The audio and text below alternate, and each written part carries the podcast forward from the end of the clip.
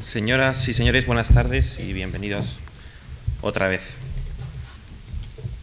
Hemos eh, retrasado unos minutos el comienzo de este segundo acto a consecuencia del, tiempo, para que puedan incorporarse las personas que todavía faltaban por, por venir y mm, dar tiempo también para el profesor Duque, que debe estar a punto de llegar y que solamente por la desapacible del tiempo explica este retraso.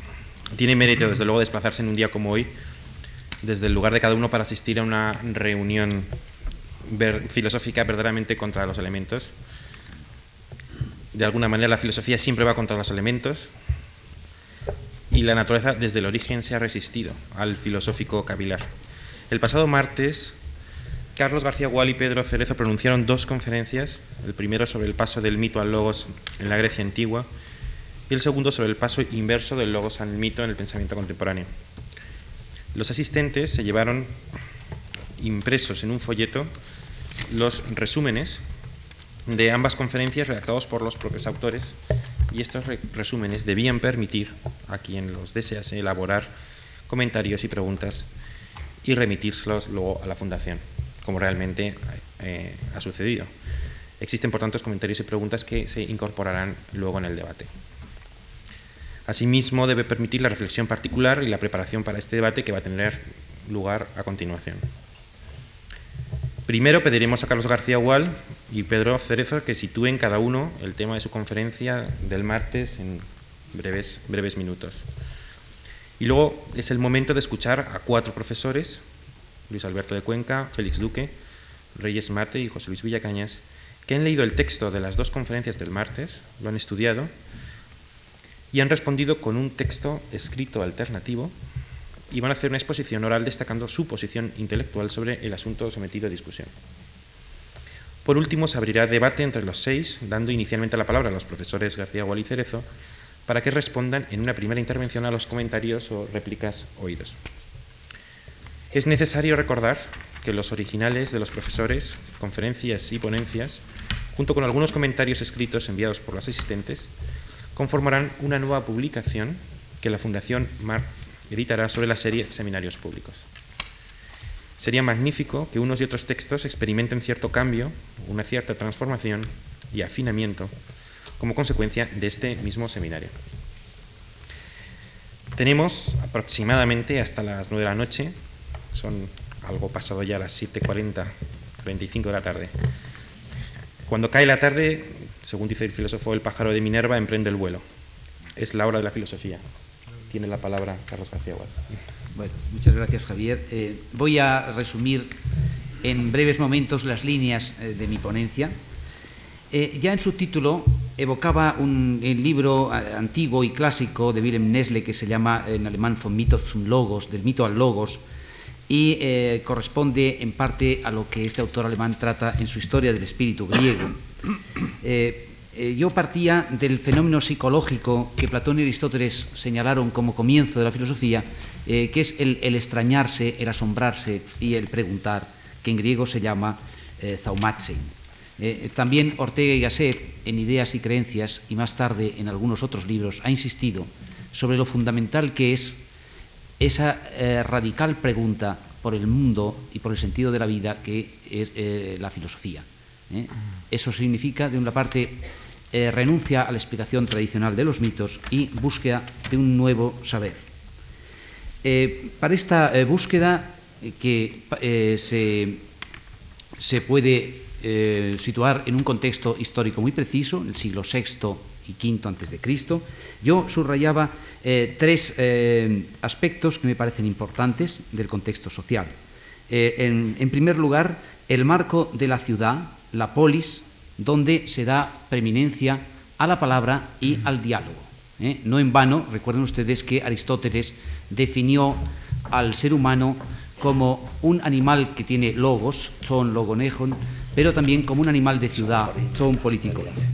En segundo lugar, eh, señalaba la importancia que tiene la difusión de la escritura alfabética, que imprime precisión a lo que se dice y reclama la crítica del logos. Y en tercer lugar, el eh, cambio que hay en el mundo griego de los maestros de la verdad. los sabios sustituyen a los poetas como buscadores eh, y eh, investigadores de la verdad, que en griego se llama aletheia, es decir, descubrimiento o desvelación. Eh, por otra parte, a esto he añadido que también la historia, la historia como género característico de Occidente, nace en la misma época y se caracteriza por esos mismos rasgos, buscar la veracidad, la objetividad, la precisión objetiva y, por tanto, un rechazo de la tradición mítica.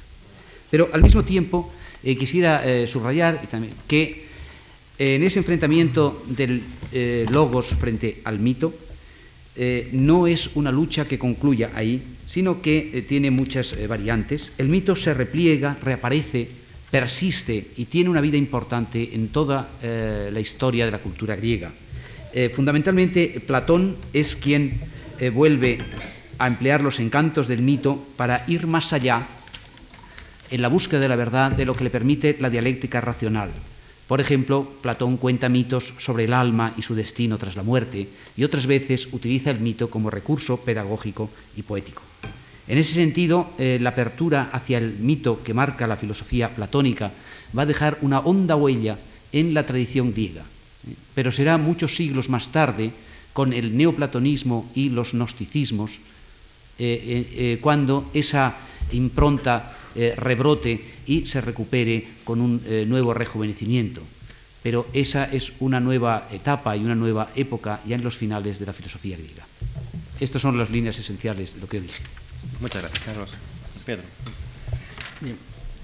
Anteayer, en mi aportación a este seminario, bajo el título del Logos al mito, intenté recorrer un camino interno al pensamiento heideggeriano, eh, quien a su vez reitera y en cierto modo escorza otro camino histórico que a partir de Vico y a través del romanticismo alcanza a Nietzsche y al propio Heidegger.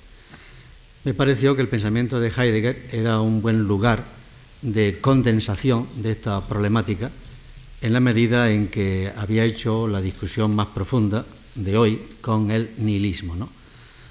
Por consiguiente, aunque me limité fundamentalmente al pensamiento heideggeriano, estaba ahí en escorzo eh, buena parte, si no toda la historia del pensamiento de Occidente en esta problemática.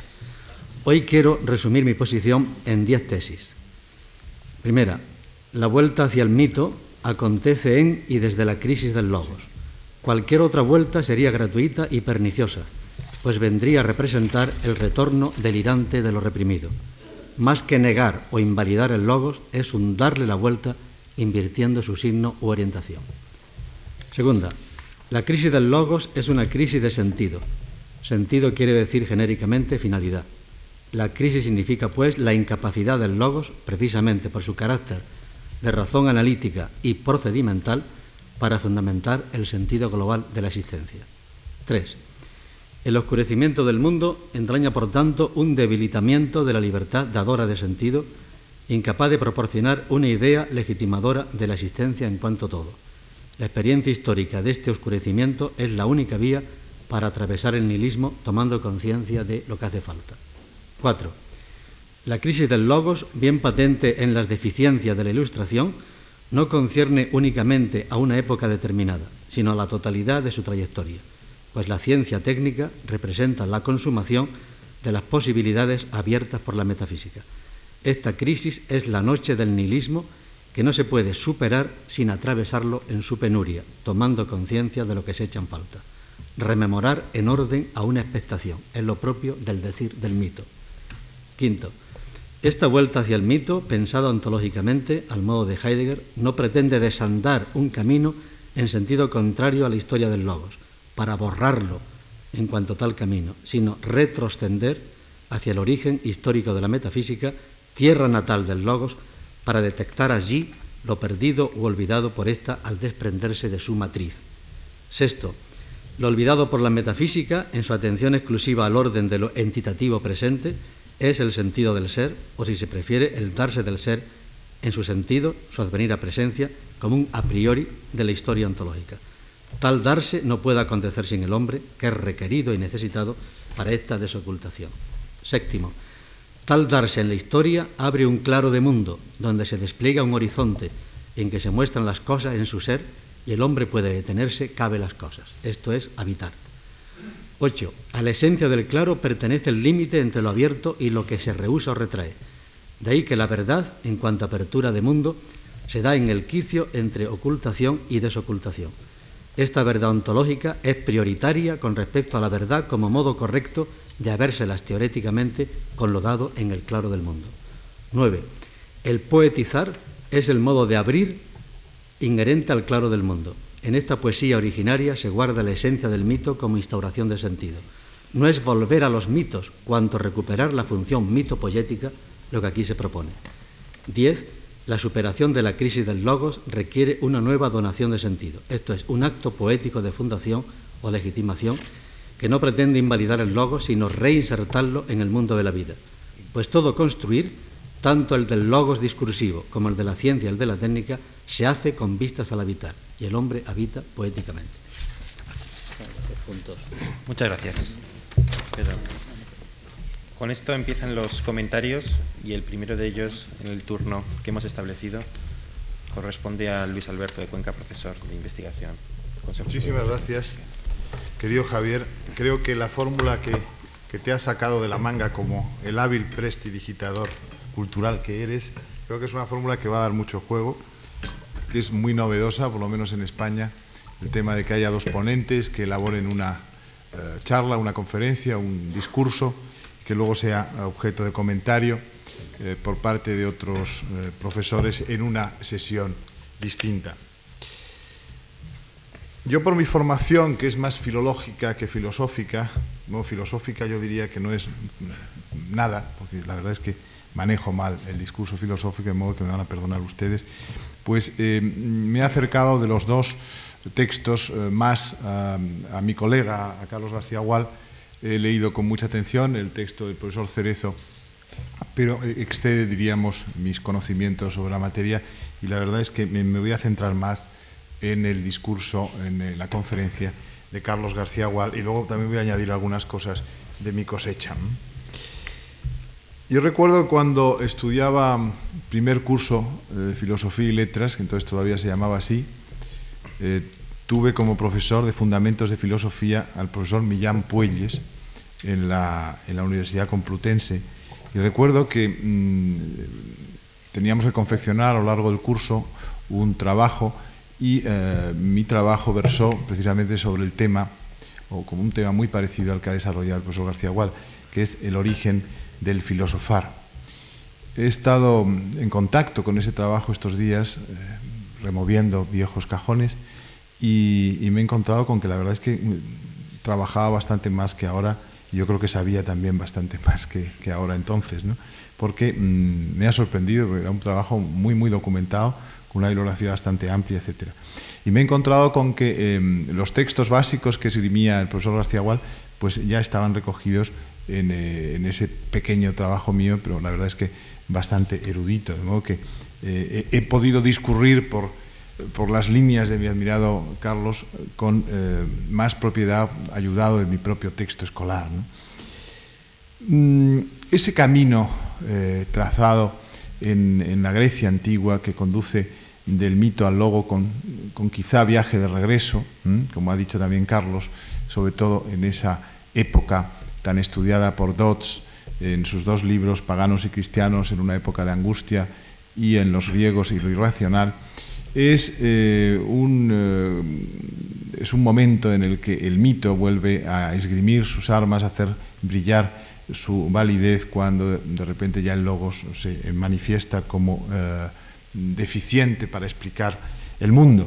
De modo que es un camino de ida y vuelta, pero eh, el que, en el que más ha insistido Carlos García Gual ha sido en el camino de ida, en el que precisamente mm, tanto nos ha ilustrado Wilhelm Nestle en su libro eh, Von Mitos Logos, en general en, toda su obra en torno al espíritu griego, a su también historia del espíritu griego, traducida al castellano y otros volúmenes.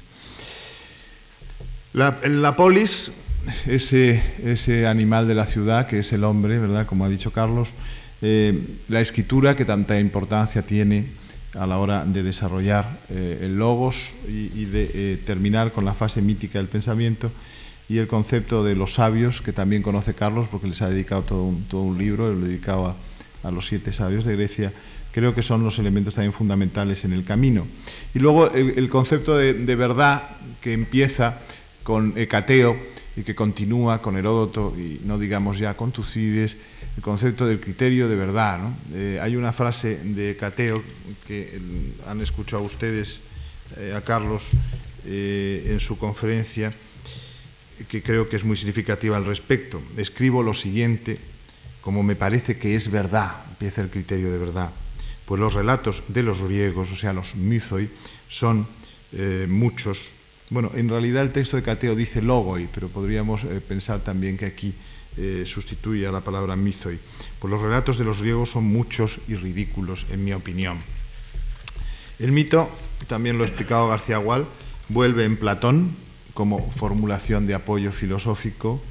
Eh, Platón, que tanto critica, por otra parte, los mitos poéticos, y ahí eh, estamos ya entrando en un terreno del que me gustaría también hablarles, porque he escrito unas líneas al respecto, que es cómo critica eh, Platón la educación homérica, la paideia basada en la lectura de los libros homéricos, sobre todo en el Ión.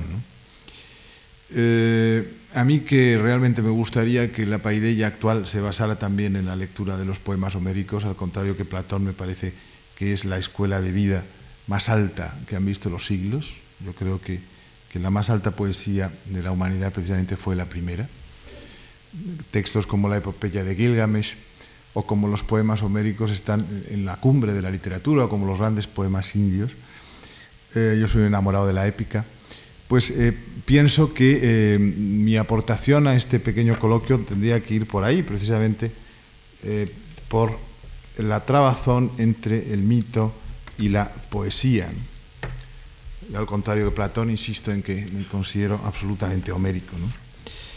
Y también se me ocurrió, eh, al margen de, esta gran escuela de poesía, de la gran poesía que es siempre la épica, la poesía con mayúscula es siempre la épica, la lírica es un devaneo de, la épica muy posterior, pues eh, también se me ocurrió que en este mundo en el que es tan difícil el ejercicio de la poesía épica, porque, por ejemplo, las aportaciones a ese campo de un Saint-Jean Perse, o qué sé yo, una, o la poesía de carácter moral, narrativa en ocasiones de un Cavafis, eh, o la aportación decimonónica de un Walt Whitman, son ya eh, poesías épicas sin lo que llaman los alemanes Volksgeist, sin un soporte eh, popular, que es lo que justifica a la épica de toda la, historia de la literatura, que es el hecho de que signifique eh, y asuma eh, todas las eh, aspiraciones de una colectividad. ¿no?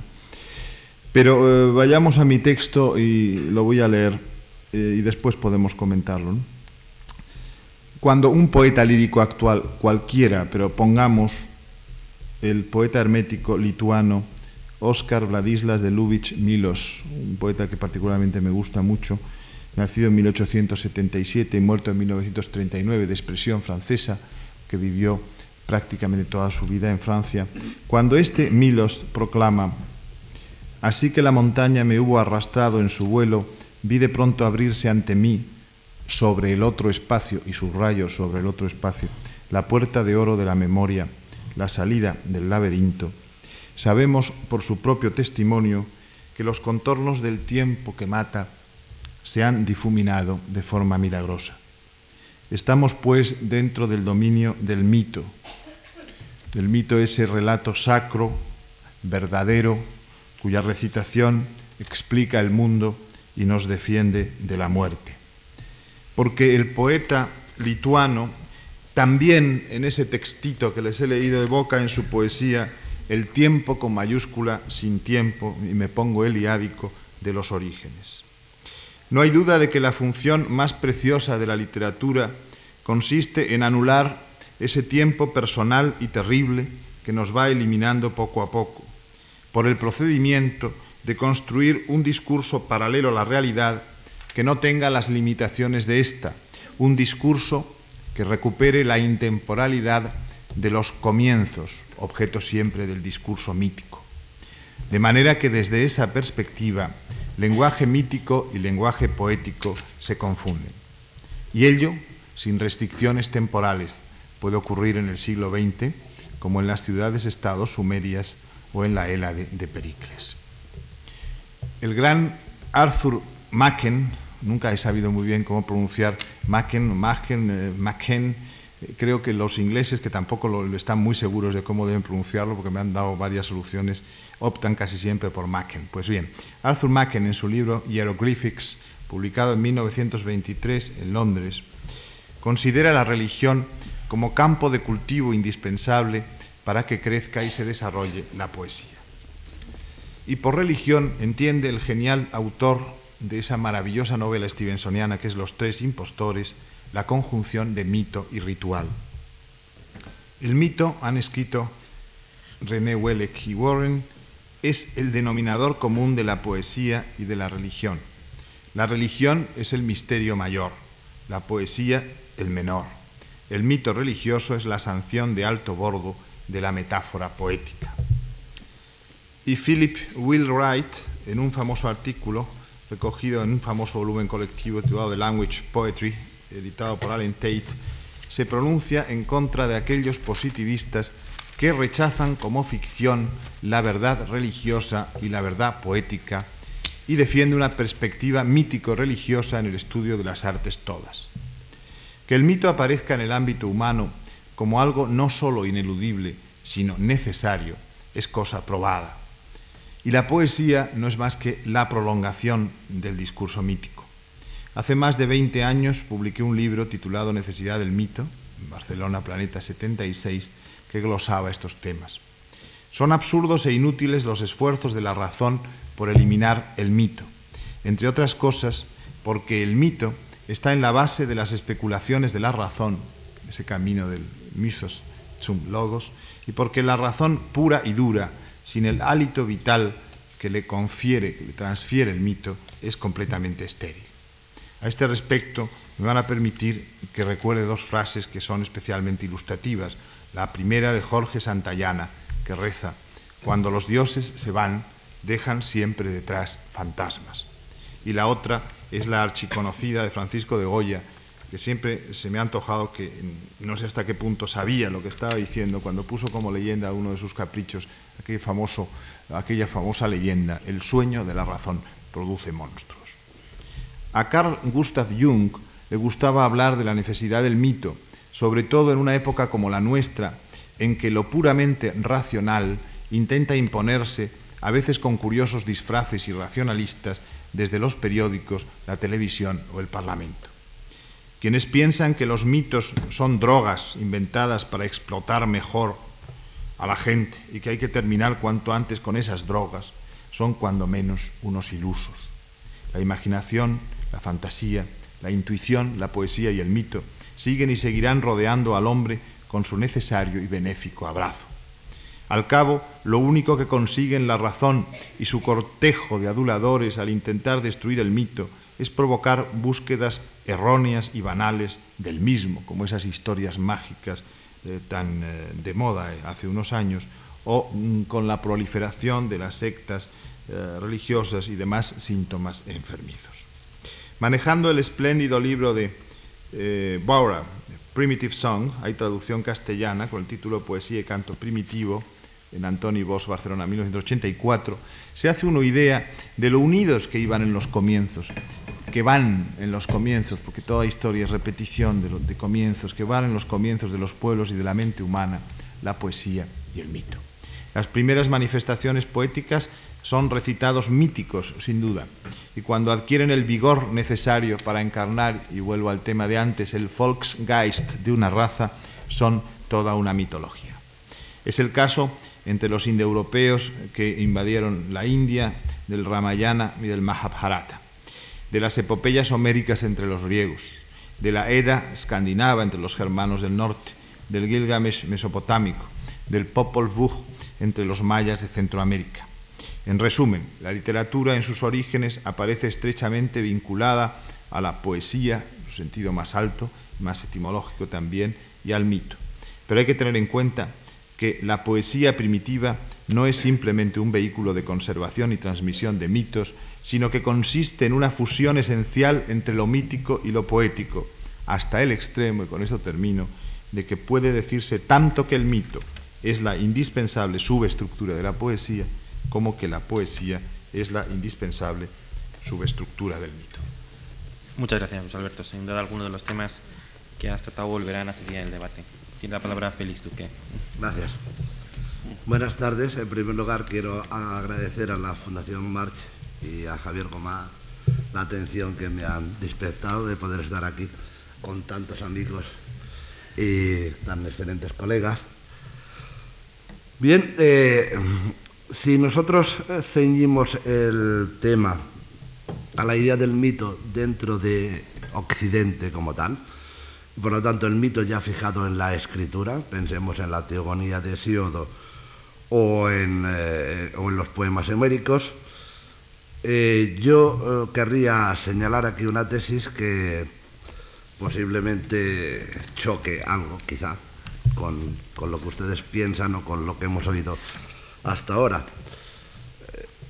Eh, yo entraría en el tema recordando una famosa butad de, Carlos V, Carlos I, como queramos, en las luchas eh, por la conquista de la Lombardía contra Francisco I, en las que eh, Carlos decía, no, si mi primo Francisco y yo estamos enteramente de acuerdo, los dos queremos Milán.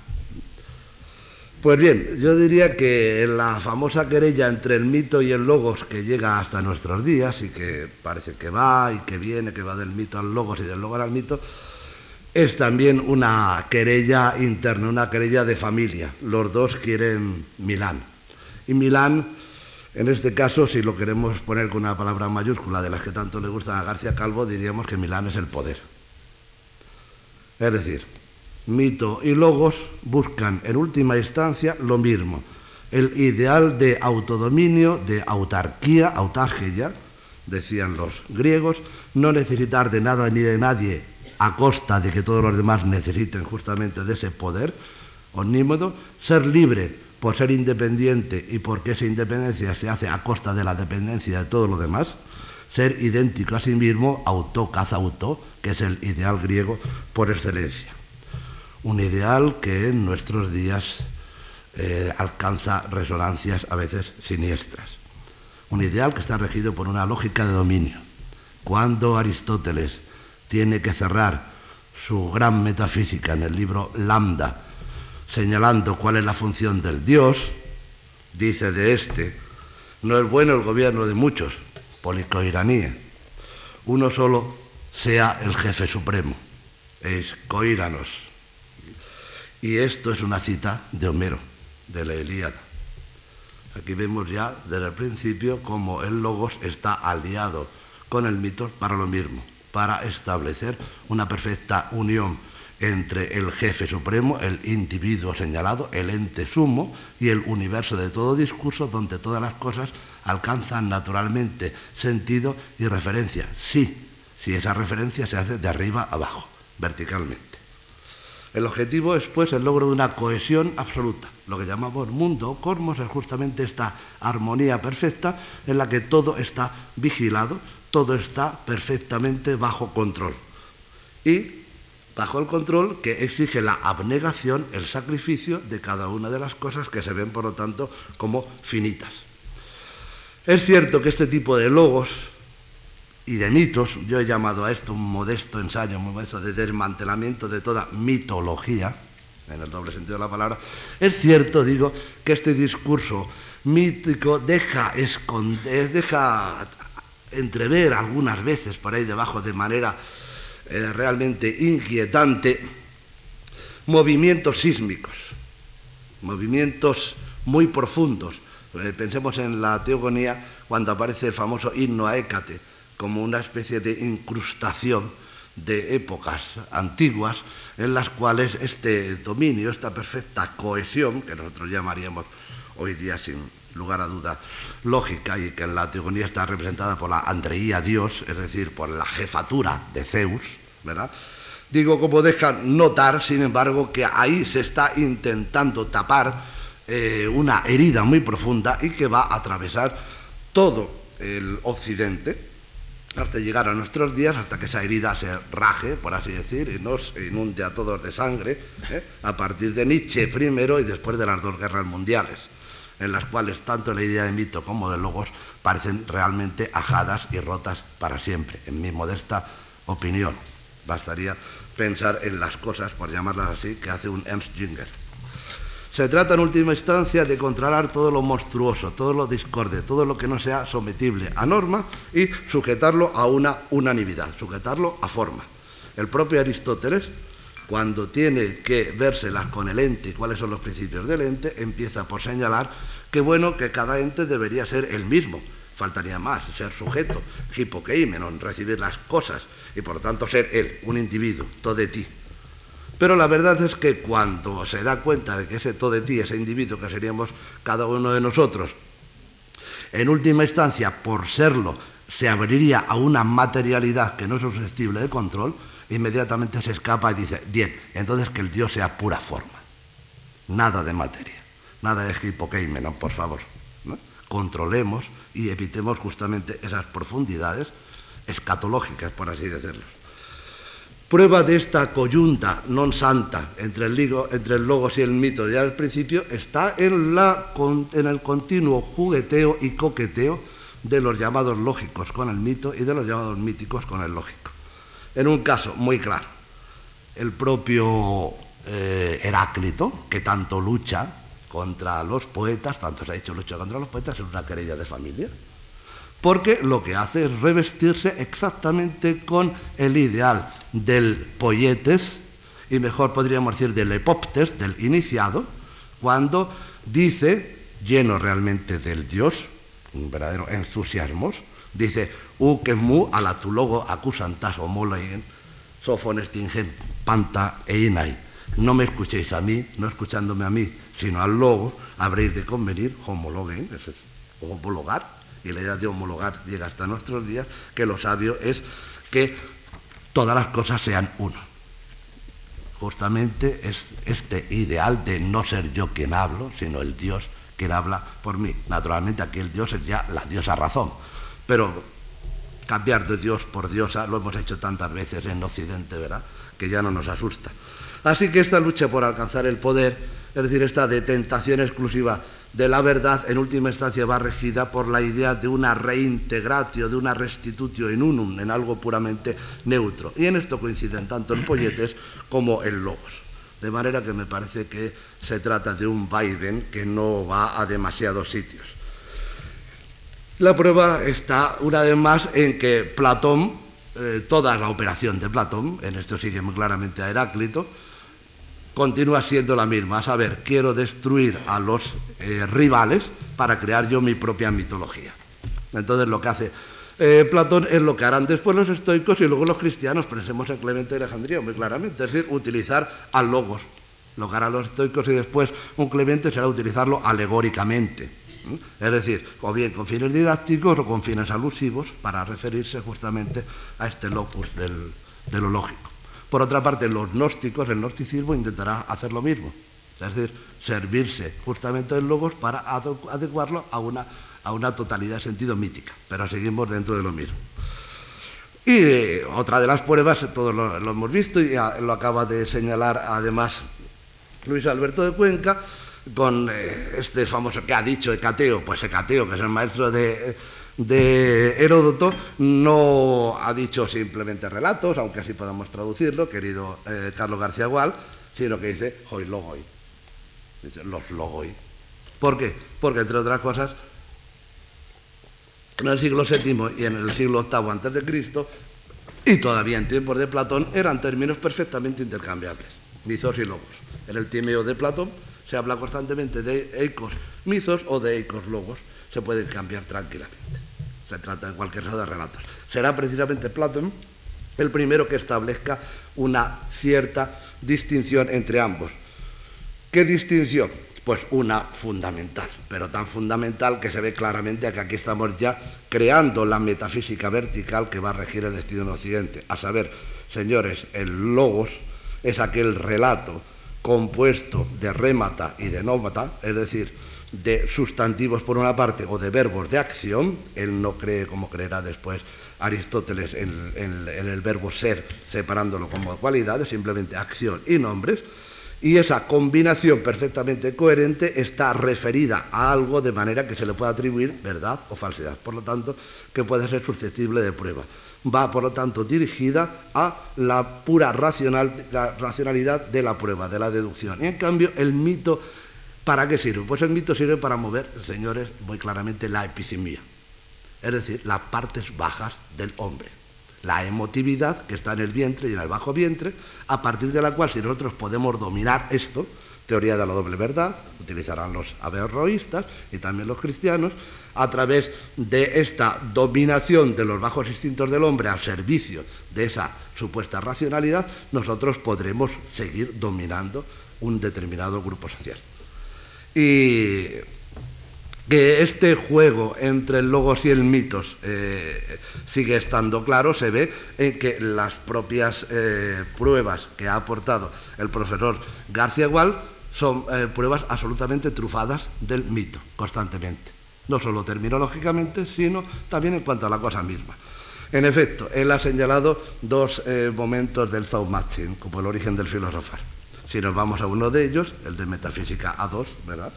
en 982 B12, ahí lo que tenemos es un caso clarísimo del paso del estadio de la pura tecne, de servir las necesidades, luego la frónesis, las necesidades en este caso sociales, para pasar después a la episteme nous, es decir, al momento de la ciencia. Pero es curioso que el ejemplo que, ponga, eh, que pone Aristóteles sea el mismo que el que corresponde al pensamiento mítico, a saber, saber cuáles son los pacémata, cuáles son los cambios de la luna, para pasar después al estudio de los astros y por fin a la génesis tom panton, ¿eh? a la génesis tu pantos, al, nacimiento, a la génesis de todo. Pues bien, inmediatamente que Aristóteles ha dicho esto, arregló enseguida, 982 B18, es que está hablando de cuáles son los pasos para llegar a esta génesis del todo, dice, y por eso el Filómizos, el amigo del mito, es en buena medida, en cierta medida, filósofos. Jogar bizos hinketai exaumasion, porque el mito está compuesto de cosas maravillosas. Pero sí que nos preguntamos por otra parte de dónde viene Zauma, nos damos cuenta que tiene exactamente la misma razón, la misma raíz que teoría, a saber, ver, visión. Y todavía nosotros en español empleamos muy bien la palabra visión para referirnos a la visión, por ejemplo, de una epifanía o de una hierofanía, de manera que la idea ¿verdad? no está tan lejana en la teoría y en el zauma. En el fondo son una y la misma cosa. Pero es que cuando nos vamos al teto platónico, el 155D, el otro texto del Zaumachir aportado por el profesor García Gual, nos encontramos con que la ilustración que escoge eh, Sócrates para el pasos típico del filósofo o del origen del filósofo es justamente una genealogía mítica. A saber, que Iris es la hija de Zauma pero es que inmediatamente después Sócrates empieza a mirar para un lado y para otro y dice, mejor que no nos oiga nadie, que no nos oiga ningún profano, lo cual suena mucho a los misterios, ¿verdad? Y sigue diciendo, porque las personas que se dedican solamente a lo que se se toca son eh, indignas de estas cosas que estamos viendo nosotros, en efecto son abusoi, es decir, que no están dedicadas a las musas. Y dice, en cambio, tenemos que eh, hacer caso de varones mucho más finos, literalmente, de los, de los cuales voy a explicarte tan misteria, los misterios. Así que aquí vemos de nuevo como el paso entre el logos y el mito, la utilización astuta que hace eh, Platón del mito, no permite señalar esta especie de transición eh, antes había un mito, después habrá un logos, después el logos volverá otra vez al, mito. No, la operación de Platón es mucho más inteligente. Primero, ¿qué hace? Aglutina epos y mitos como momentos del logos mismo, y no como algo separado de ellos. Después, identifica logos y dianoya, es decir, pensamiento, en cuanto a un diálogo interior del alma consigo mismo, en el famoso pasaje del sofista. Pero añade Platón, aneufones, sin sonido. ¿Qué quiere decir esto? ¿Por qué esta coletilla? Porque todo sonido significa materialidad, toda materialidad significa exteriorización, toda exteriorización significa pérdida, pérdida de control, no poder sujetar algo. En cambio aquí tenemos un circuito perfecto. El diálogos no se hace con el otro, se hace con uno mismo, hacia adentro, adentrándose, ahondándose cada vez más. Y esto que aquí se llama el diálogo, la unión perfecta entre pensamiento y un lenguaje, pero un lenguaje que no es pérdida, un lenguaje que no tiene interferencias, un lenguaje que solamente se dice a sí mismo, esto es lo que los estoicos van a llamar luego logos en diatetos, y lo que los cristianos van a llamar después verbum interius, o si queremos el verbo con mayúscula, la segunda persona. ¿eh? Y lo vemos perfectamente enraizado justamente en este tema de la eh, eh, conexión o mejor, de la sujeción, de la fuerza mítica, emotiva, si nosotros queremos visceral, del mito por parte del logos.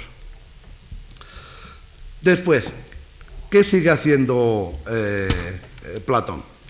Coge este recuerdo de un pasado remoto y lo presenta a los hombres como mecanismo de compensación de la propia pérdida de individualidad que ya en estos momentos están empezando a sentir dentro de la polis.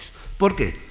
Hay un hecho que normalmente no se dice, pero que me parece que es evidente. Los mitos de los cuales habla siempre Platón se refieren a individuos, no obviamente a conceptos, a entidades de ningún tipo, tampoco a cosas, solamente a individuos, justamente lo que empieza a faltar. Es decir, sus personajes son dioses, daímones, sombras del Hades, héroes o ancestros. Es decir, se trata de compensar ahora, míticamente, nunca mejor dicho, emotivamente, aquello que ya nos falta. La parcelación a la que estamos todos nosotros sometidos. Siempre que nosotros pasemos, podríamos escoger muchos puntos, ¿no? En el caso del propio Hegel, pensamos en el, mito del amo y el esclavo.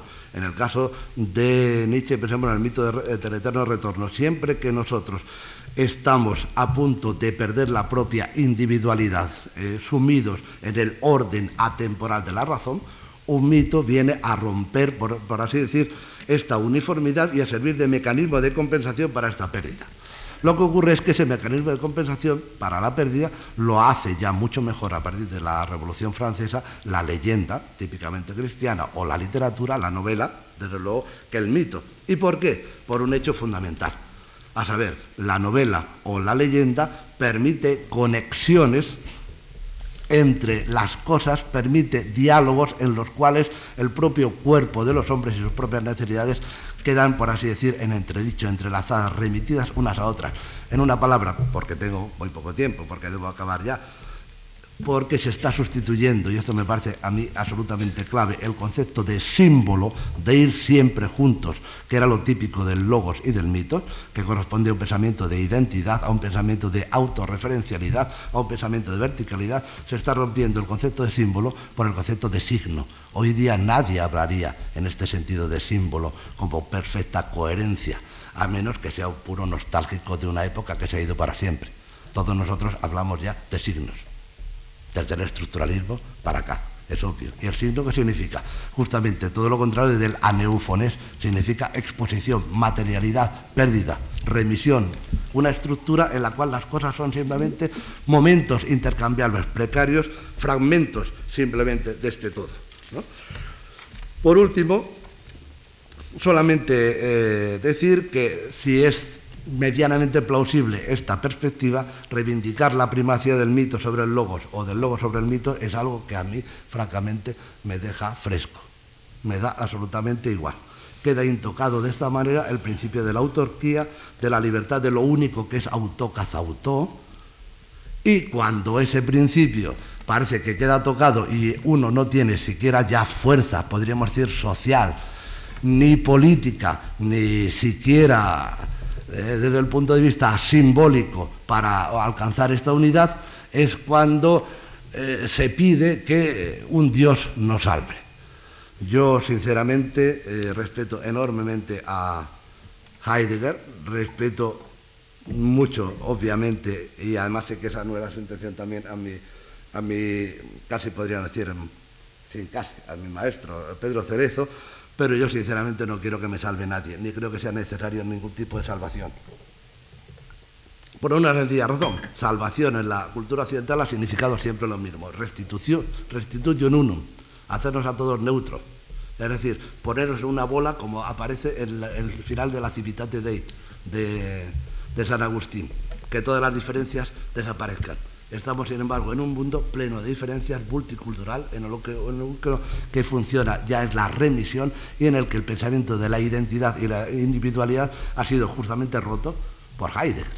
Y es que, claro, hay muchos Heidegger, hay muchas maneras de leer a Heidegger. Por lo demás, creo que desde el romanticismo para acá es, como decíamos, inútil volver al mito. El, el romanticismo ha encontrado un arma poderosísima contra el mito y contra el logos, que es la ironía. La ironía, el Witz, el juego del espíritu, yo rompe todo ideal y convierte todo en cómico, como ya señaló Hegel. Sujeto y objeto están aquí fuera de juego y por lo tanto ya no vale ni la cohesión por parte del logo ni la cohesión por parte del mito porque todo se ha deshecho en la grisalla de un pasaje infinito. Quisiera recordar simplemente al final para quedarnos con una escena el monje junto al mar de Caspar David Friedrich.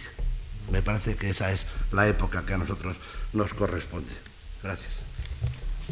Gracias, Félix. Debo decir que los textos, eh, que los profesores han enviado sus textos a la Fundación eh, de antemano. Conozco el texto de Félix, que es muy intenso y sé que ha hecho un esfuerzo de síntesis. Muchas gracias.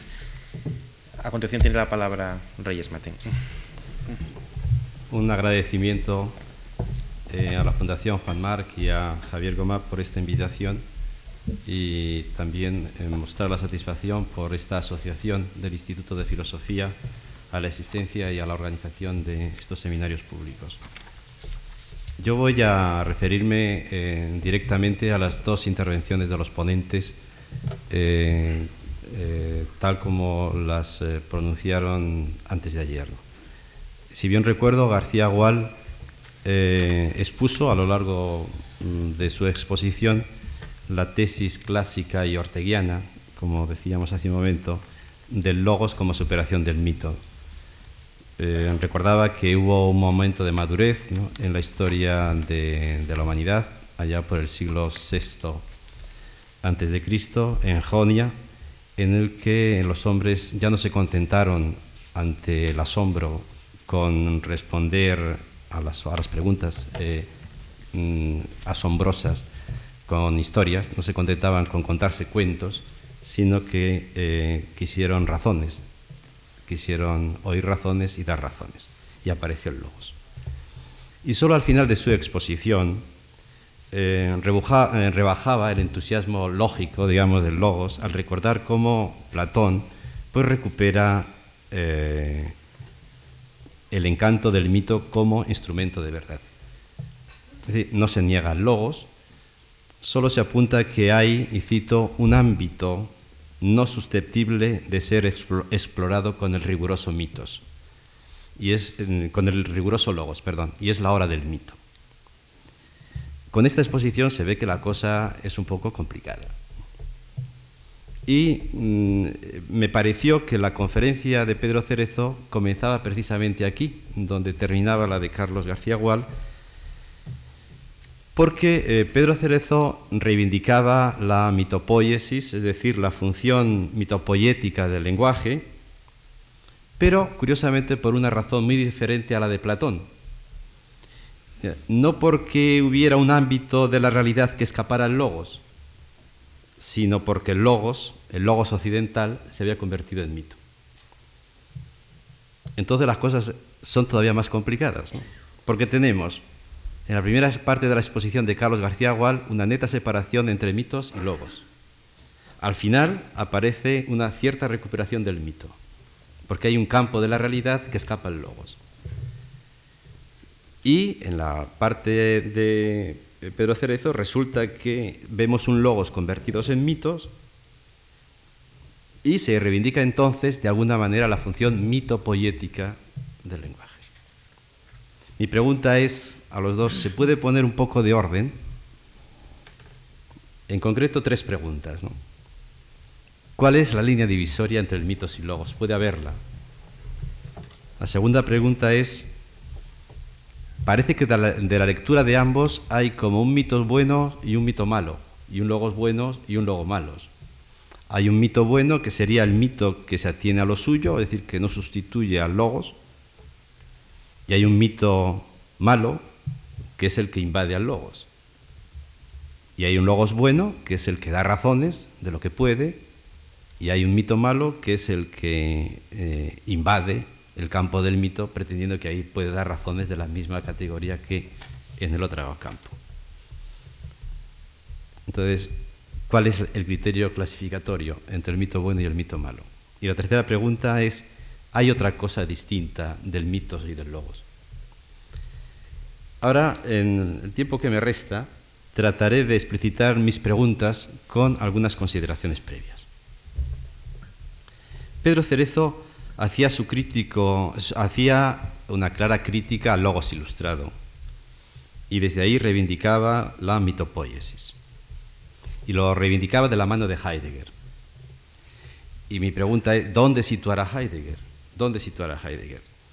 No es un ilustrado, evidentemente, no es un dialéctico de la ilustración, evidentemente, en el sentido que convencionalmente lo entendemos, que es, y yo creo que el lenguaje de Pedro Cerezo es un poco fluctuante. Eh, pasa de un campo a otro. Pasa de este campo, de un campo que podríamos identificar como el campo del mito bueno, donde Heidegger defendería el pensar, ese pensar que se ocuparía de lo que escapa, de lo que ha escapado a la filosofía, a la metafísica, entretenida en el ente y que ha olvidado periodo de vista al ser, eh, eh, se ocuparía de ese, digo, de, ese pensar que eh, crea ese claro, ese claro previo al filosofar. Parece que estaría del lado del mito bueno, pero al final de su conferencia, y hoy en el resumen también ha insistido en ello, eh, parece ubicar a Heidegger en otros momentos más allá del dilema mitos y logos. Eh, literalmente en el nuevo comienzo. Heidegger propiciaría un nuevo comienzo, un pensar originario. Un pensar originario que ya no se definiría como logos, sino como, y aquí eh, yo introduzco una palabra que muy heideggeriana y con la que él seguramente estará de acuerdo para definir el modo de pensar de Heidegger o lo que él entiende por pensar, que es la palabra Gedank.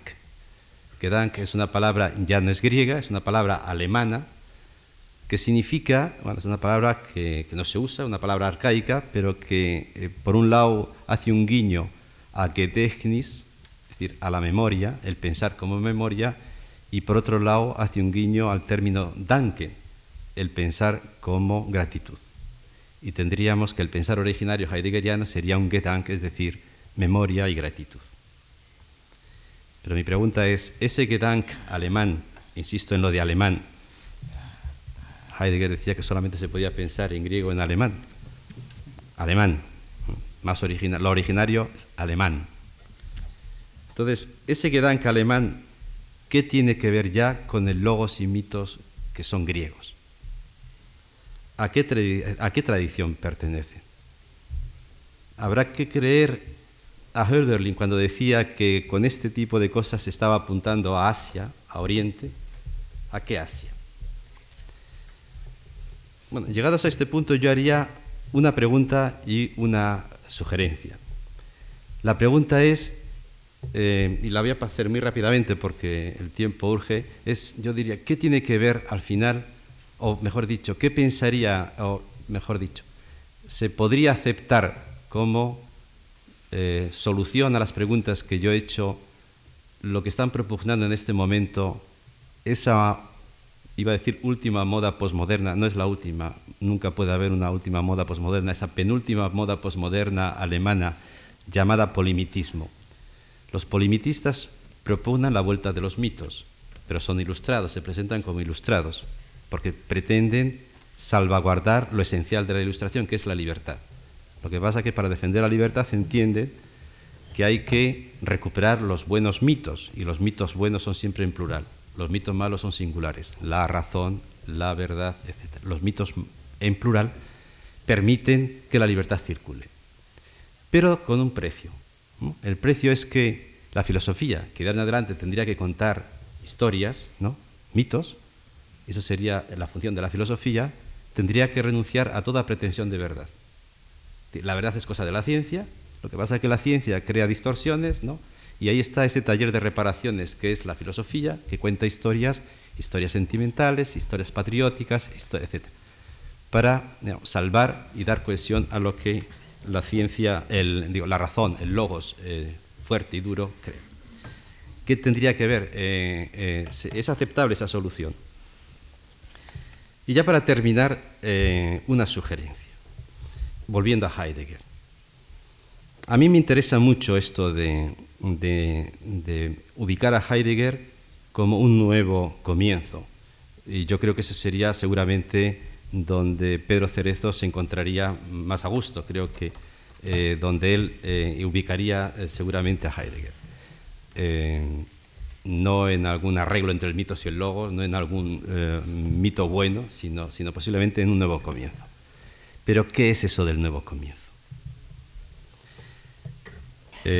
digo que el tema me interesa porque yo me lo he encontrado en los últimos tiempos muy frecuentemente. Me lo he encontrado curiosamente entre todos los discípulos del maestro de, Heidegger, entre todos los discípulos de Cohen. Los discípulos de Cohen asisten no solamente a la catástrofe que significa la Primera Guerra Mundial, que tuvo unas consecuencias, un impacto enorme entre todo en, toda, en, toda, la inteligencia europea, porque algo se les venía encima. Se les venía encima el fracaso del modelo ilustrado. Eh, sino, eh, todos estos discípulos asisten al final de la racionalidad occidental. Entienden que la crisis del neocantismo es el final de lo que ha caracterizado a la racionalidad occidental y que ellos lo cifran en el término idealismo, pérdida de realidad. Y todos los discípulos de Cohen pretenden volver a la realidad. Ortega vuelve a su manera, volviendo a la vida. Eh, y el gran discípulo de, Hermann Cohen, que es Franz Rosenzweig, eh, también hace la misma operación. Y él crea un concepto, Neues Denken, el nuevo pensamiento. El nuevo pensamiento se parecería a lo del nuevo, eh, al del nuevo eh, comienzo. ¿Y qué entienden por nuevo pensamiento? Curiosamente, estos a los que me estoy refiriendo son todos judíos fundamentalmente a Franz Rosenzweig y a Walter Benjamin. Y entienden lo siguiente, una crítica al mito, una crítica al logos y el señalamiento de una nueva categoría, de una tercera categoría que no es ni mitos ni logos, y que no voy a nombrar para no despistar de momento. Lo que voy a hacer es contar un poco eh, eh, de qué va. Digo que este nuevo comienzo, este, este nuevo pensamiento, tiene tres patas. La primera es la crítica al mito. ¿Qué es, según ellos, lo que caracteriza al mito? Una cosa muy curiosa. Supongo que va a sorprender a, un especial, a, Carlos García Gual, la definición que ellos dan del mito. El mito tiene dos características para ellos. La transmisión de la culpa. Para el mito, en el mito, la culpa se hereda. Y sería verdad lo que dijo Antígona, de que ningún inocente sufre, todo el que sufre es porque o él o su padre la han hecho. Y la segunda es la condena a la infelicidad. El mito condena a la infelicidad. Y por eso decía Hölderlin que solo quien escapa al mito es feliz. Así caracterizan al mito y eso lo rechazan. También critican al logos. Y critican al logos porque todo el logos ilustrado, según ellos, da una respuesta trascendental y abstracta a los problemas de la realidad.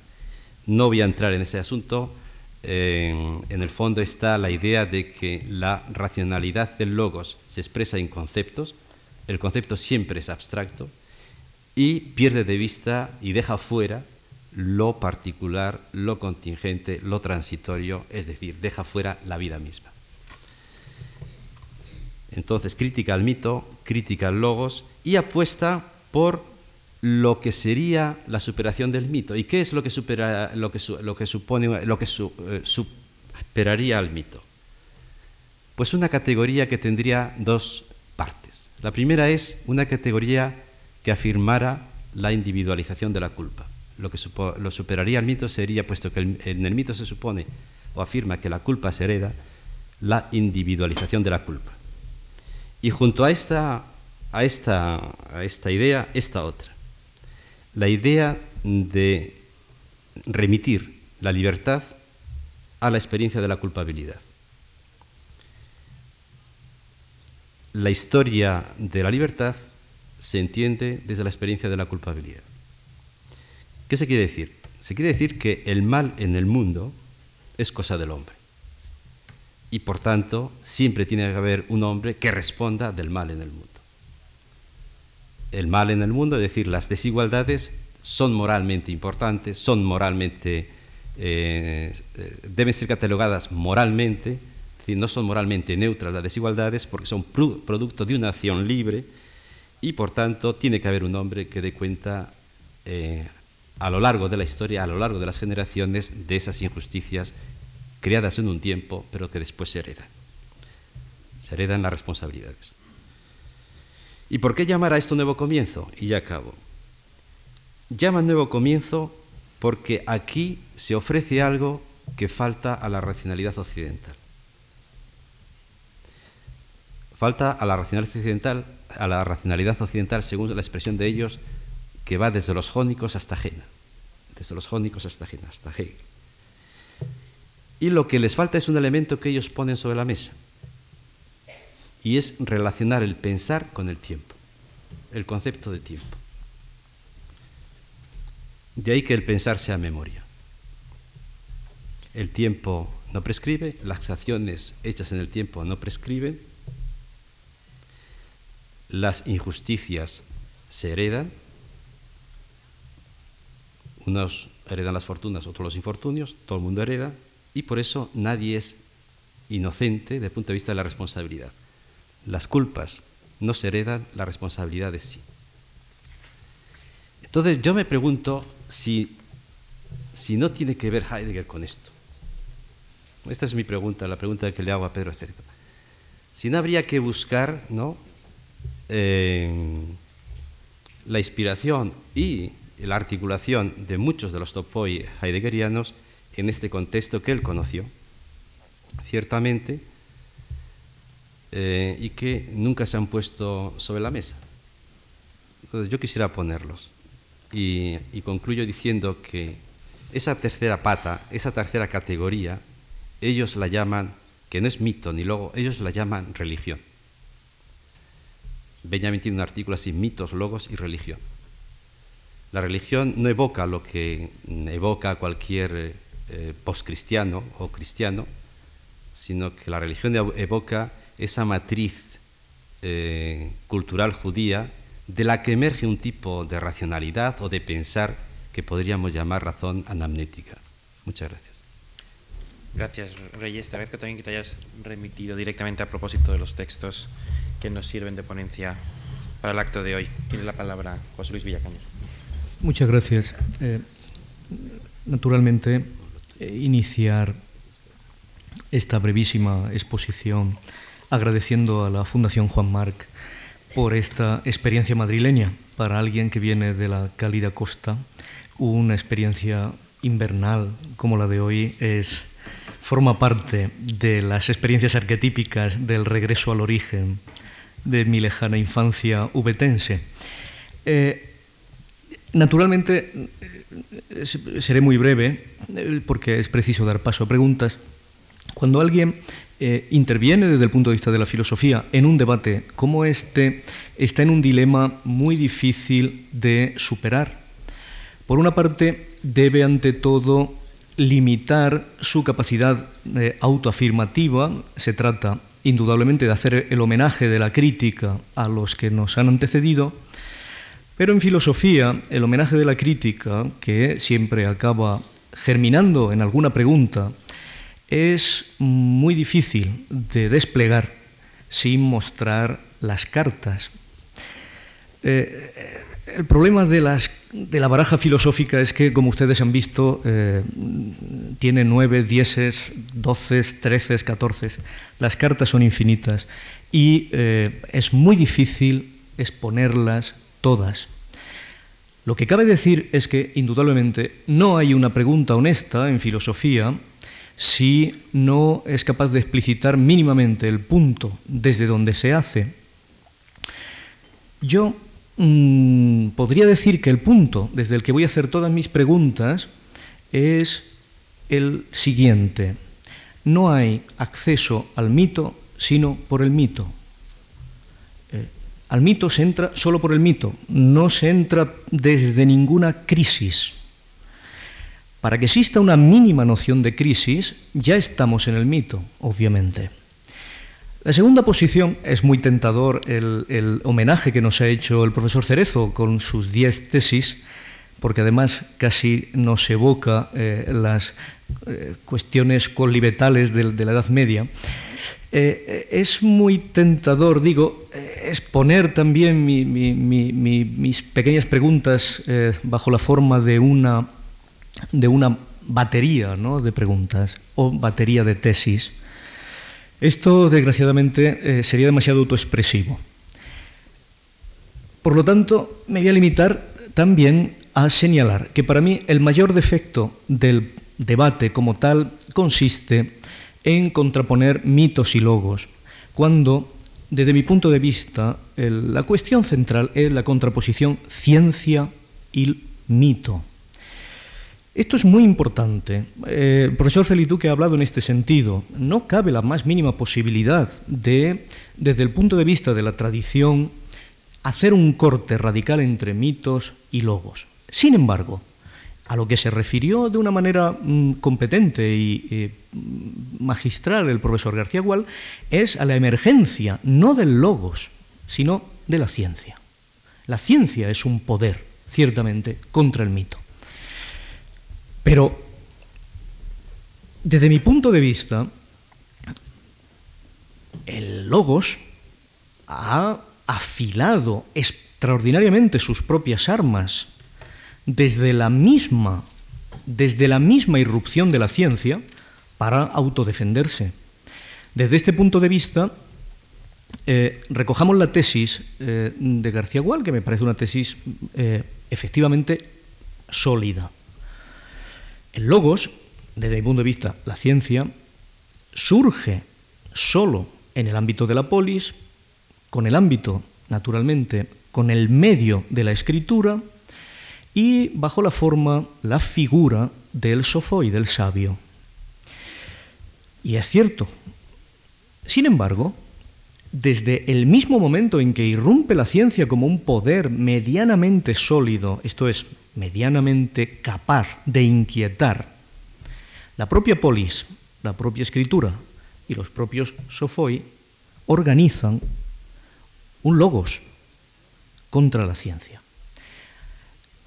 Esa organización del logos contra la ciencia puede naturalmente llamarse comedia en Aristófanes o puede llamarse, y a mi modo de ver es desde este punto de vista el momento germinal de lo que yo creo que es ciertamente el trabajo del mito, el trabajo del mito, antes dije, no hay acceso al mito más que desde el mito, no hay acceso al mito más que desde el trabajo del mito, esa otra reacción, por lo tanto, contra la ciencia, desde el logos, desde el logos que elabora, que trabaja el mito, es la tragedia.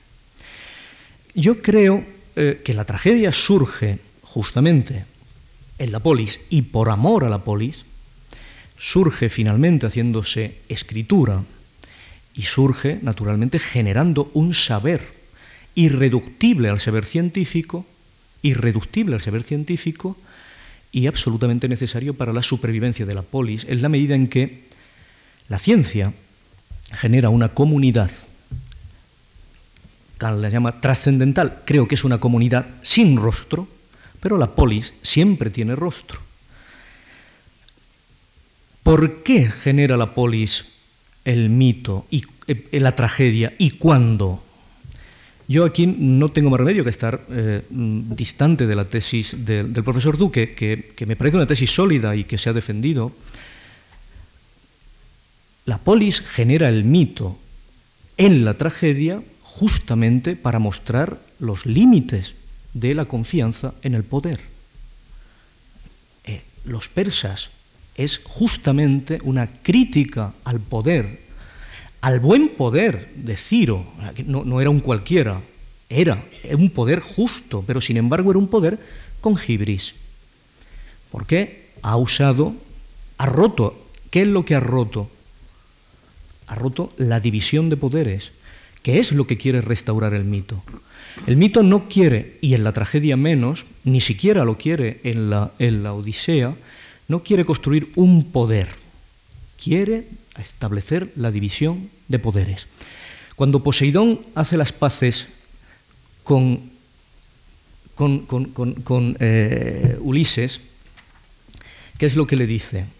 Marcha tierra adentro hasta que no sepan lo que es un remo. Esto es, hasta que confundan el remo con el aventador. Esto es, hasta que nadie se haya asomado al mar. Esto es, hasta que nadie haya desafiado el poder de Poseidón.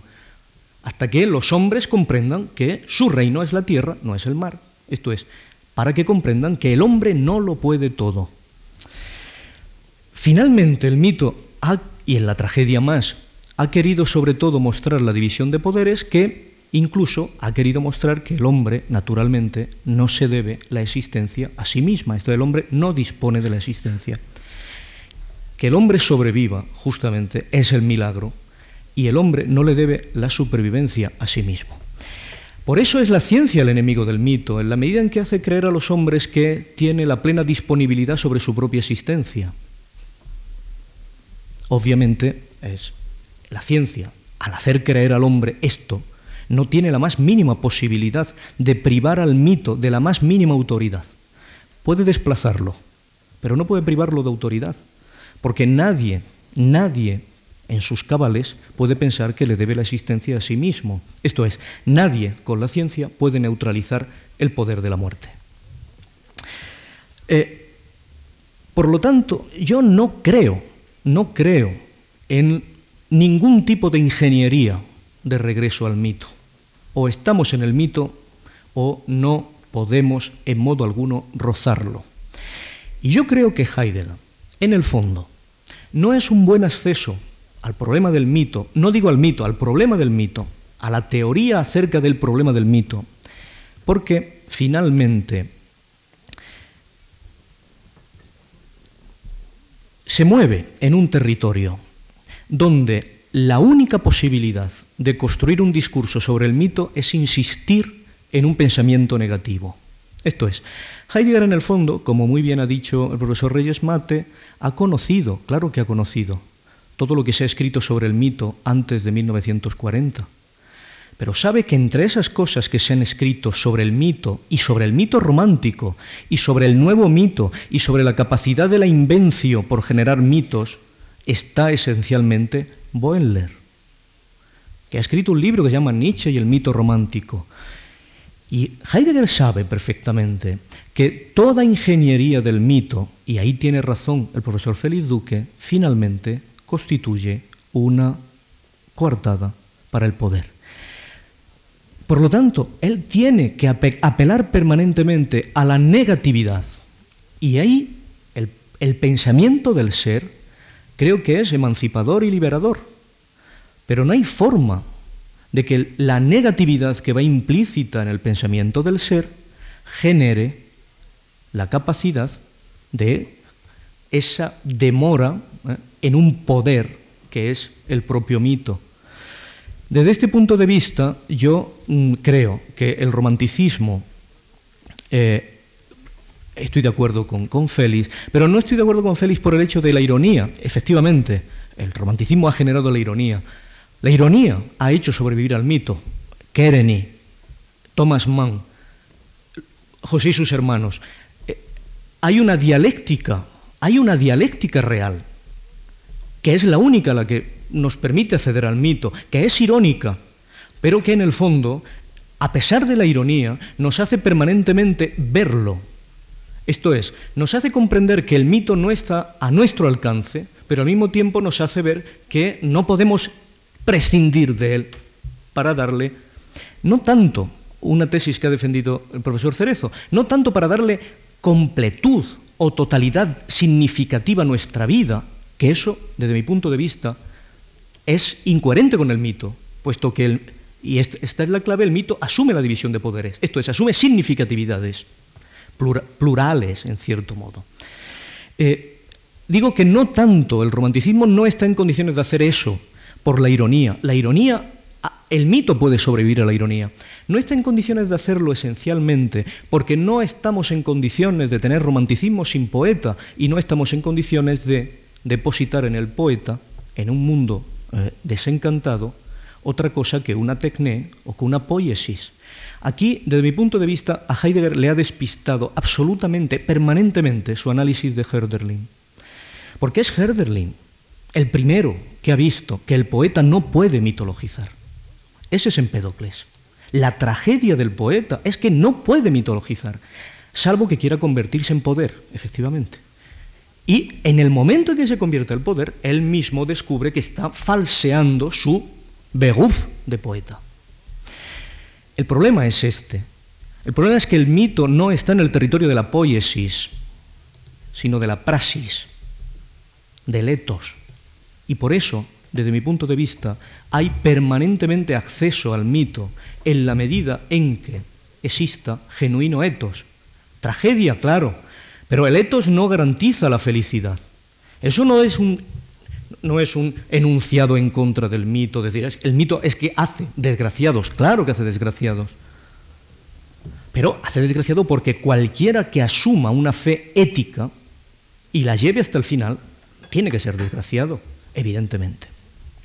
Finalmente, creo que Heidegger depende del cosmos romántico ante la imposibilidad de generar una posición fuerte, únicamente se ha quedado en el hueco, me recuerda aquel relato de Heine, del que dependen todos, los dioses en el exilio, cuando el barquero lleva a los tres monjes a la bacanal ¿Dónde se produce la bacanal? Obviamente, no puede producirse en otro sitio más que en el claro del bosque.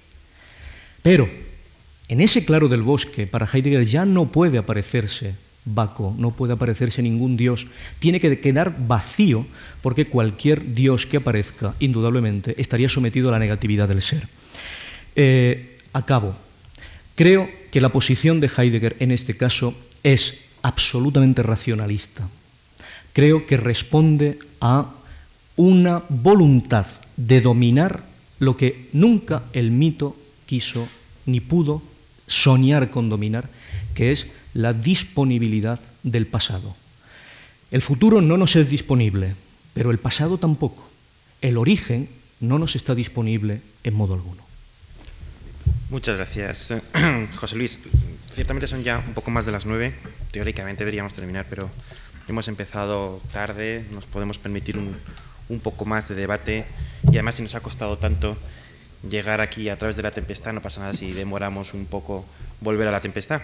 Y tengo preguntas para los cuatro intervinientes, algunas propias, otras que me han sido enviadas eh, a la Fundación. Eh, algunas de ellas las plantearé si puedo, aunque sin citar nombres, los nombres vendrán luego en la publicación que editará la Fundación Mar, como dije al principio. Pero creo que pertenecería al juego limpio dar primero la palabra a los dos conferenciantes para que, si lo desean, contesten a los comentarios. si es posible, se dosifican en las respuestas y, luego introduciremos alguna. Sí. Bueno, eh, pues aquí se han dicho muchas cosas. Yo quiero limitar mi tiempo a cinco o seis minutos y, comentar algo de, cada intervención, eh, sin responder a todo lo que se ha dicho eh, Borges decía que daba gracias a los griegos porque habían inventado el diálogo y la duda. Y eso sería una de las grandes aportaciones de esa vieja cultura en la que algunos estamos vinculados. Eh, eh, por decir algo de, cada una de estas intervenciones que han sido muy ricas y que quedarán muchas cosas en el aire, y está bien que sea así, eh, primero me referiré a lo que eh, ha señalado eh, Luis Alberto de Cuenca, que hay algo muy importante en lo que ha dicho, que es la vinculación del mito, por un lado, a la religión y por otro lado, a la poesía, y la importancia que tuvo para la educación en la Grecia antigua. Y eso es evidente para cualquiera que conozca la, la, cultura griega, y está ya en Homero y está luego en algo que luego ha vuelto a aparecer, que es la tragedia donde es la propia ciudad, esa ciudad también de los filósofos y de los maestros de verdad, la que reflexiona sobre los mitos. ¿eh? La sabiduría trágica es una sabiduría esencial y en ese sentido, eh, bueno, los, filósofos eh, se apoyan en el logos, pero el mito sigue siendo esencial en la ciudad antigua como una forma de educación en el periodo clásico. y recordemos no solo a Homero y los trágicos, sino a Píndaro, etc. ¿no? Los filósofos griegos, por otra parte, no dejan de citarlos y de referirse a estos maestros. La intervención del profesor Duque ha sido bastante densa eh, un tanto deconstructivista y me resultaría muy difícil contestarle a, todo. Eh, eh, me ha parecido muy sugerente y yo no estoy de acuerdo con casi nada de lo que ha dicho, pero bueno, no, eso no tiene ninguna importancia. pero sí quisiera puntualizar una cosa, porque es una, una, cosa que luego ha vuelto a salir y que quizá debíamos haber aclarado en principio, que es que en la oposición entre logos y mitos, ¿eh? hay, una, hay, una, gran diferencia. Logos en griego tiene un campo semántico enorme, ¿verdad? Eh, vamos, yo lo dije el día pasado, significa eh, palabra, frase, razonamiento, razón, cálculo, etc. Entonces, Mizos, en cambio, en la oposición está mucho más limitado. Entonces yo creo que, aparte de las confusiones y de las discusiones, pueden estar centrados en que logos en griego se dice también de muchas maneras. Cuando se utiliza en plural, hoi, logoi, Puede ser simplemente las palabras, los textos. Entonces no es raro, por ejemplo, que la frase de Cateo diga y quiere decir los dichos de los griegos en general, y que incluya los mitos, pero, eh, pero más ampliamente. Entonces, el logos eh, eh, tiene un sentido más amplio y tiene un sentido más concreto cuando se opone a mitos. ¿no? Entonces sí, es ese, es ese logos ya razonado que da lugar a la ciencia, etc. Yo creo que aparte de la, de la confusión de de algunas, de, por ejemplo, de, algunas frases quizá que yo mismo he empleado, etcétera, eh, es, es, es, porque se parte de eso, ¿no? de que el logos eh, tiene muchos sentidos. ¿no? Recordemos cómo incluso ¿verdad? en el Evangelio de San Juan ese logos será traducido al latín por verbum, pero bueno, era muy discutible todo eso. ¿no? y por otra parte, yo subrayaría, y es algo que también luego ha salido aquí, que eh, Aristóteles y Platón no descartan eh, que el mitos tenga algo de verdad. Platón porque lo reutiliza y lo, eh, remodela, y Aristóteles porque lo admite, lo admite como una, también como una cierta explicación de la realidad que puede completarse, que es una, es una explicación, en todo caso, a un nivel inferior a la del logos. Pero aquí también, en fin, en honor a, a todos tantos textos griegos que ha citado Félix, eh, yo le recordaría esa famosa definición de la fábula, que nos da mucho que pensar, que, dice que el mitos, fábula, es un logos pseudes eikonitson aleceyan, un eh, logos ficticio que da una imagen de la verdad. ¿eh? Y eso da idea de cómo logos es una palabra mucho más amplia que, que mitos. Bueno, por seguir, la, bueno, la, intervención del profesor eh, Reyes Mate me ha parecido eh, muy meditada, muy medida y, muy clara. Y la verdad es que me, ha dado mucho que pensar en, muchos puntos, ¿no? de manera que no tengo tiempo ahora para responder esas preguntas que tan amablemente y de una manera tan, tan puntual ha presentado. Eh, pero sí me gustaría subrayar que eh, yo no diría que hay un mitos bueno y un mitos malo, pero sí que hay un mitos recuperado por la ilustración. ¿no? Y el tema de la ilustración que, que, ha salido varias veces me parece que es un tema importante y que de alguna manera yo pienso que en, en el mundo este actual se reproduce una situación que se dio también en Grecia en la, en la, etapa tardía, ¿verdad? que después de la ilustración quedó una nostalgia por el mitos que se ha intentado colmar eh, de muchas maneras. Me ha parecido muy interesante eh, esta, la referencia al polimitismo ilustrado eh, y luego, eh, bueno, ha habido muchas eh, cosas interesantes. El tema final, ese de la relación con la culpa, es verdad que me ha sorprendido un poco. Yo pienso que eso es más bien una visión no griega, ¿verdad?, del, del problema, más bien quizá relacionado con el mundo hebreo y con la, con la religión. pero me ha recordado incluso un famoso trabajo de un, de, un, historiador griego de Glotz que se llama La solidaridad en la familia, donde se trata de ese tema, de hasta qué punto las culpas se heredan.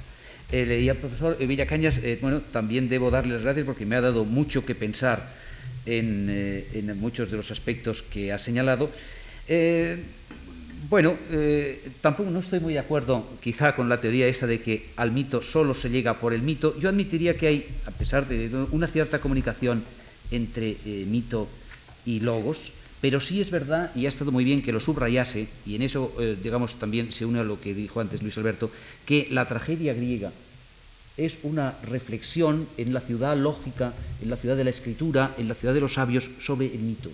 Y en ese sentido es verdad que hay temas, en eso tenía también razón Platón, ¿verdad?, que no puede tratar un logos abstracto, etcétera, y que debe tratar el mito. Y yo creo que, ese es uno de los puntos eh, más interesantes de lo que se ha discutido aquí. Muchas gracias por la capacidad de síntesis, Pedro.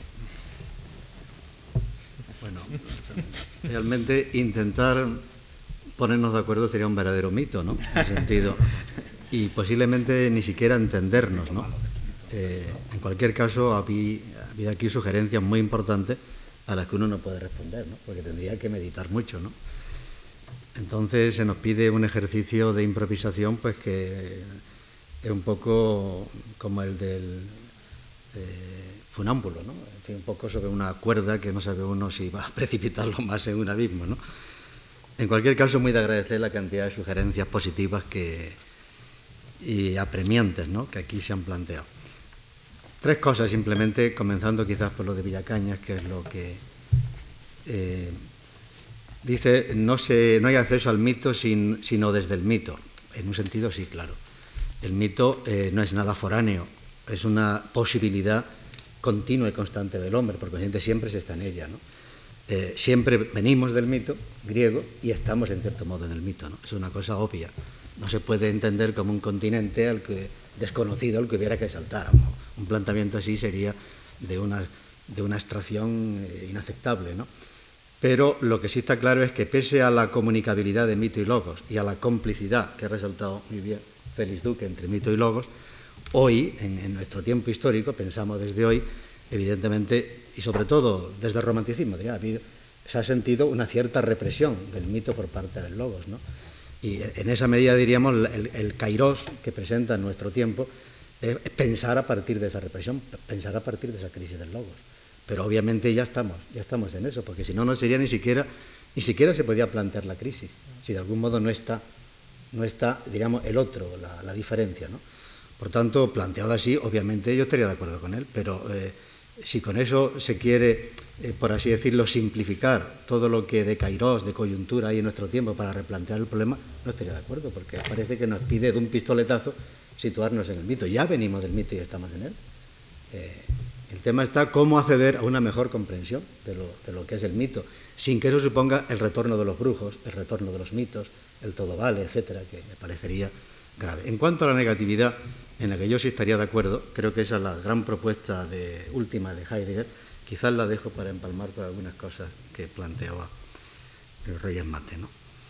Eh, en cuanto a Reyes Mate, pues eh, evidentemente se ha situado en una tercera alternativa, un tercer planteamiento, y en el resumen de mi conferencia yo me abría hacia esa duplicidad de discernir mito malo y mito bueno, y de ahí que hubiera una alusión a Kant y una aversión. En mi propia conferencia eso ya lo he eliminado. Queda un Kant, pero simplemente aludido. Eh, más bien he optado porque en mi, en mi, conferencia propiamente dicha, además él me oyó otra muy distinta en México y sabe que allí sí defendí ese papel discriminativo de, de mito y logos ¿eh? que comendaba yo a la filosofía. ¿no? Pero eh, al moverme más internamente en el planteamiento de Heidegger me he visto forzado a reconocer otra alternativa, ¿eh? que es situarse aunque luego uno vuelva a abrirse a la, situarse más allá de la, de la dicotomía mito y logos, en el sentido convencional de la expresión. Eh, mm, me pregunta si esto mm, supone una herencia del pensamiento judaico en Heidegger. Bueno, el tema es, está abierto. Eh, nos puede mm, ofuscar un poco el hecho de que Levinas, desde el pensamiento judaico, haya polemizado tan violentamente con Heidegger, eh, tomándolo como un pensador más bien sedentario, por consiguiente de los dioses de la tierra y no justamente del dios, del dios eh, que no puede ser nombrado, del dios que trasciende todo nombre y toda medida. Entonces, esa polémica puede mm, desenfocar un poco lo que es Heidegger, pero cada vez se va abriendo más la comprensión de Heidegger desde la mística y eh, desde la tradición de la Cábala. Concretamente, eso que aludía yo de hacer vacío para dejar ser es un pensamiento de la cábala, propiamente dicho. Y así es como había que concebir justamente el, claro del mundo, ¿no? Eh, que supone donación, pero al mismo tiempo reserva para dejar ser. Pero también posibilidad de trascender la propia donación, porque toda donación sería una expresión finita. ¿no? Y en este sentido yo creo que ahí se abre una posibilidad de, entender a Heidegger más allá de esa, de esa dicotomía entre lo sagrado sedentario y lo sagrado nómada, eh, lo sagrado en el éxodo en que ha planteado la cuestión Levinas, aunque muchas cosas Levinas lleva razón, es decir, que eh, concretamente en que en Heidegger parece que el diálogo del real de la alteridad brilla por su ausencia, ¿no? y eso sería un punto muy, muy importante ¿no? para, para entender la dialogicidad ¿no? del pensamiento de, Heidegger. ¿no? Por consiguiente, eh, bueno, él se ha atrevido a nombrar a eso religión, yo no me he atrevido a nombrarlo así, eh, mm, eh, lo cual no quiere decir que mi comprensión del mito no esté, de algún modo, mm, la diferencia entre mito y religión ya la estableció Cassirer, en el sentido de que en la religión, de algún modo, la remisión a lo último y al, fundamento último supone siempre algún tipo de trascendencia. Que no hay que pensar tal vez como trascendencia sustantiva, sino más bien como, como ese transcendens que está continuamente negando sus posiciones. ¿no? no como una trascendencia en sentido sustantivo vertical. ¿no? Y en esta medida, eh, evidentemente, luego habría que abrir el diálogo entre mito y religión. Eh, es un diálogo en el que yo no quise ni tocar. Más bien me movía, como él vio en la dimensión de la mitopoiesis. ¿no? Eh, ahora bien, supuesto, y quizás yo aquí empalmo ahora con lo que, y luego volveré con lo que planteaba Félix Duque, a quien agradezco ese piropo, medio piropo que me ha dedicado, al que yo correspondo, yo sigo mucho los escritos que hace Félix Duque y ya de antemano digo que una de sus obras, El mundo por de dentro, eh, tiene mucho que ver con este tema y es obra de imprescindible lectura para situarse en él. ¿no? Por consiguiente, creo que tiene una autoridad enorme para hablar de este tema, como hoy lo ha demostrado. Eh, claro, a mí lo que me parece es que eh, su discurso, aunque se entiende que está en el tiempo, sin embargo, el lugar desde el que habla se hace se hace bastante enigmático e inaprensible, precisamente porque es una técnica de deconstrucción, con lo cual uno entiende su referencia a los signos y a la dispersión de los signos, etcétera, pero eh, eh, obviamente no, aclara enteramente el lugar. Eh, al final ha aludido a la ironía romántica, parece que ese sería un poco esa una especie de restauración del romanticismo, pero en el sentido más leve, el romanticismo de la ironía, pero justamente con esto pues, vamos a desembocar a Heidegger, porque si Heidegger acaba en una, en una filosofía negativa, una filosofía negativa, ahí está la ironía. La ironía justamente está en la relativización de cualquier posición absoluta. Por consiguiente, en negarse a que, a que eh, una, exigencia de lo sagrado pueda traducirse en ídolos, en fetichismo. ¿no? La, gracia de la ironía está en esa, es decir, en, descomponer la, la, idolatría permanente de la cultura occidental, heredada, heredada también del mito. ¿no? Por tanto, eh, si su ubicación está en la ironía romántica, eh, vuelve a confluir de alguna manera con, eh, un cierto Heidegger, ¿no? con un cierto Heidegger, no digo que sea todo. ¿no? Discrepaba, sin embargo, de, bueno, hay una cosa evidente, es decir, no hay cultura sin mitos, es decir, bueno, y, y por eso siempre estamos en el mito, querido José Luis Villacaña, no hay cultura sin mitos. La moderna tiene muchos, tiene muchos. Por ejemplo, yo pienso que hay un mito eh, en la afirmación kantiana eh, que llama el hecho de la razón, que es tomar al hombre como un fin en sí. Creo que eso es un mito, un magnífico mito, pero creo que eso es mito, es injustificable.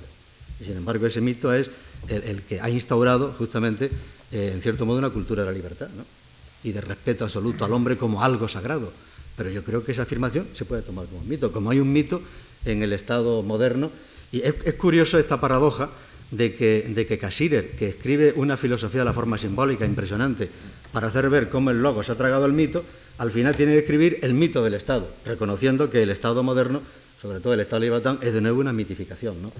Eh, como hay un mito en, la leyenda de la modernidad que es la dialéctica del hombre, del amo y el esclavo, hay otro mito, como, como hay un mito en la ecología, un mito emergente, por consiguiente, vivimos en el mito. El problema es reconocer. Eh, y es ahí donde yo creo que hay otro segundo nivel que no contemplabas eh, Reyes Mate en su intervención. Es decir, aun emitiendo la mitopoiesis, eh, si ésta actúa como tal y instaura un sentido, instaura un sentido, eh, hay que discutir luego si ese sentido es un sentido de un mundo habitable o no de un mundo habitable. Por consiguiente, creo que cabría un nivel de discusión de mito bueno o mito malo, que yo planteaba en el sentido bersoniano, de la el mito que, genera un, claro, un mundo abierto y vulnerable y revisable al mito que se cierra sobre sí, pero ese nivel de discusión vendría después. Porque evidentemente si hay que tomar en serio la dictum como, como abrir parajes, como, como, iluminación de parajes, evidentemente no cualquier dictum eh, eh, está vinculado a los intereses de la libertad o de la vida, del incremento más vida. Por lo tanto, sería un segundo nivel de discusión sobre el que yo he situado el problema, que es la reivindicación de la mitopoiesis. ¿no? no solo de ella, también del pensar, del pensar caviloso, porque la mitopoiesis con ella no va. ¿eh? Por lo tanto, eh, se recupera, eh, creo que ese nivel a otro nivel de discusión. Y no estaría tan de acuerdo con, con, con Félix Duque en que el símbolo responde al pensamiento de la identidad.